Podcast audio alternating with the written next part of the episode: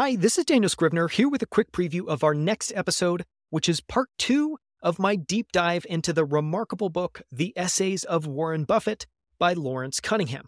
In part one, which was episode 165, we focused on Berkshire's overarching business, the incredible culture that Warren and Charlie have built into Berkshire Hathaway, which I argue is their most compelling and durable competitive advantage, as well as their 15 owner related business principles and the letter that Warren Buffett sends to prospective businesses that he would like to acquire.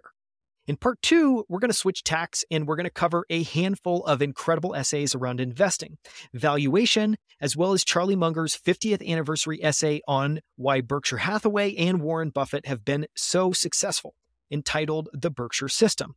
We'll cover Warren's thoughts on investing, ranging from the concept of Mr. Market, which he picked up from Benjamin Graham, to his personal investments in a farm and New York City commercial real estate, to why keeping investment costs low is critically important and why the world is full of helpers who want to rob you of your returns.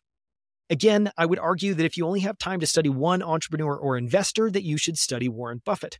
The company that he's been able to build from a standing start in 1965, which today is full of incredible companies ranging from See's Candies to Geico, is remarkable. And this has all happened in just 60 years.